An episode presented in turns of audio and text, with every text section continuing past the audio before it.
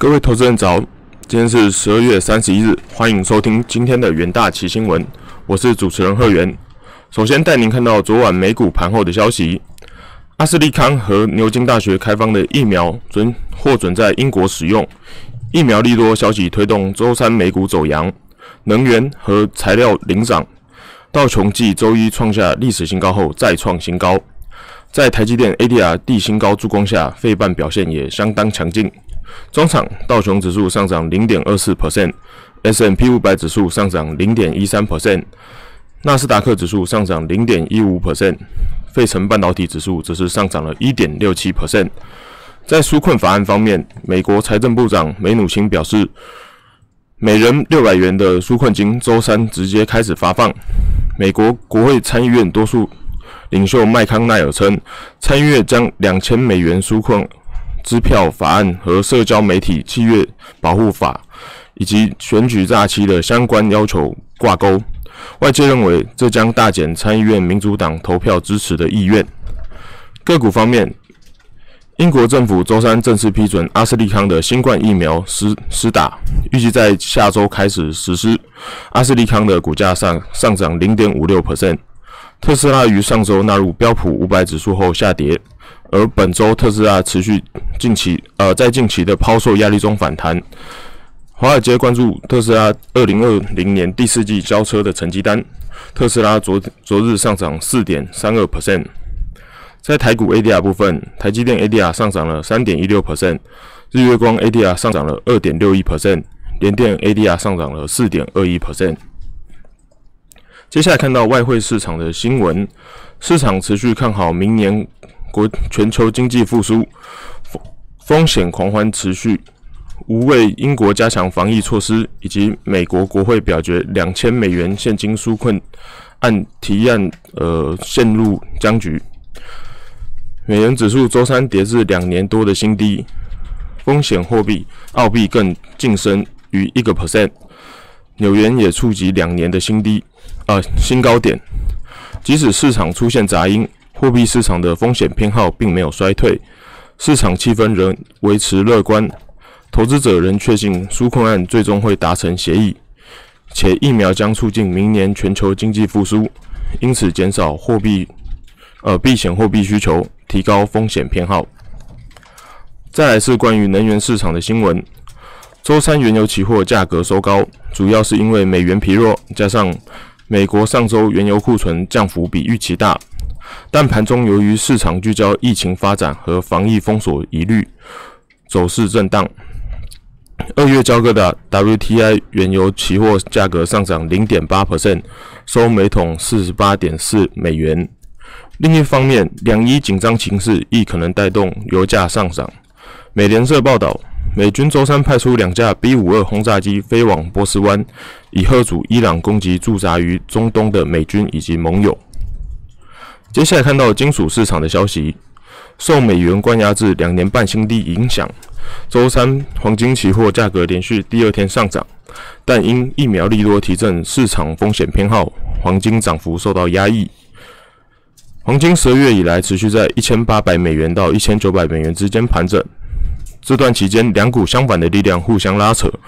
一是美元贬值，支持以美元计价的黄金上涨；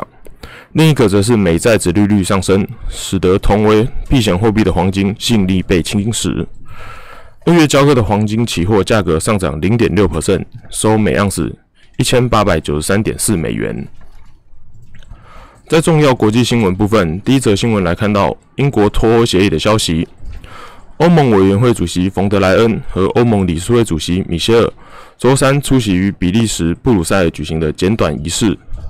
共同签署与英国间的贸易与合作协议。接下来，协议将协议文本将送往英国，待英国首相强生签署后，英国议会就将呃就贸易协议展开辩论及投票表决。预计辩论过程将持续数小时。根据英国法律，除非上下议院均通过法案，否则不能成为正式条文。强森敦促议会尽快批准脱欧贸易协议，预计下议院将在当地时间下午进行投票，上议院则于同日稍晚表决，确保赶在今日脱欧过渡期结束前完成立法。脱欧贸易协议将在二零二一年一月一日暂时生效。英国议会通过后，最后一关必须获得欧洲议会批准，才得以永久生效。欧洲议会各政治团队领领导人先前指出，考虑到协议将带来具体且深远的影响，将只需研究协议，预计到预计要到明年三月才会寻求全面的批准。第二则是关于英国疫情的新闻，英国近期疫情持续恶化。数据显示，英国周二上周病例数，呃，周二上新增病例数超过五万三千例，单日死亡人数也上升至四百一十四人，累计总死亡人数已超过七万人。英国与意大利同被列为欧洲死亡率和死亡人数最高的国家。英国公共卫生部顾问指出，感染率持续上升，尤其令人担忧，因为英国国内的医院已经成。处于满意的状态。他也补充表示，单日新增病例激增，部分是反映了圣诞节假期而导致的报告延误，但这也很大程度的反映了实际感染人数的增加。英国在上周末发现新病种变毒，使得伦敦等地区进入更严格的防疫封锁措施当中。变种病毒株使得病毒传染力增加百分之七十。导致该国实行了更严格的四级防疫限制。目前，伦敦和周边地区根据规定，非必要商店和大多数的商家皆不向公众开放，且几乎所有社交活动也都被禁止。第三则新闻来看到，川普扩大中企投资禁令的消息。美国财政部周一宣布扩大中企投资禁令，将中国军方背景企业的子公司纳入适用范围。全球指数公司富时罗素周三表示，后续可能将更多中资企业从指数中剔除。自从川普十一月签署行政命令后，禁止美国人投资具中国军方背景的企业，富时罗素、MSCI、标准普呃标普道琼指数等公司纷纷将遭列入黑名单的中国企业从指数中移除，以符合规定。因应行政命令，富时罗素至今已将九家中企从指数中剔除，并于周一发布声明表示，正在研究美国财政部的规定，评估移出更多中资企业的可能性。富时罗素重申，将在二零二一年一月四日发布公报公告，任何有最新的剔除行动都将于一月七日起生效。接下来看到国内的新闻，首先是国内行情的部分。台股周三开低走高，在集团法人做账拉抬下，全指股转强，台积电回升强涨近两个 percent，金融、船产同样表现强势，带动指数大涨两百一十五点，收在一万四千六百八十七点。台指期则上涨了一百八十点，以一万四千六百三十八点作收。观察筹码面，外资买超两百六十七亿元。投信卖超六点八二亿元，自营自营商买超五十六点九九亿元，三大法人合计买超三十三百一十七点三八亿元。接下来关注到国内经济数据的新闻，中华经济研究院周三公布，十二月台湾制造业采购经理人指数连六个月扩张，且指数续扬零点一个百分点至六十一点三 percent。创下二零一七年三月以来最快的扩张速度，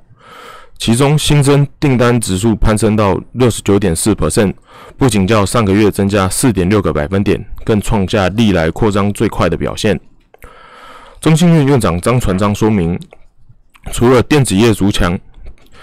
可看到传统产业也逐渐复苏。不过，海运市场缺柜问题导致厂商交货期拉长。也导致存货指标转为紧缩。同时，中经院公布制造业未来六个月展望指数，续扬六点五个百分点至六十九点九 percent，创下最快扩张速度，反映厂商对后市看法趋向乐观。其中，电子及光学产业、基础原物料产业与电子及机械设备产业，皆来到七十 percent 以上的扩张速度。以上就是今天的重点新闻。下周同一时间，请持续锁定元大旗新闻。谢谢各位收听，我们下周再会。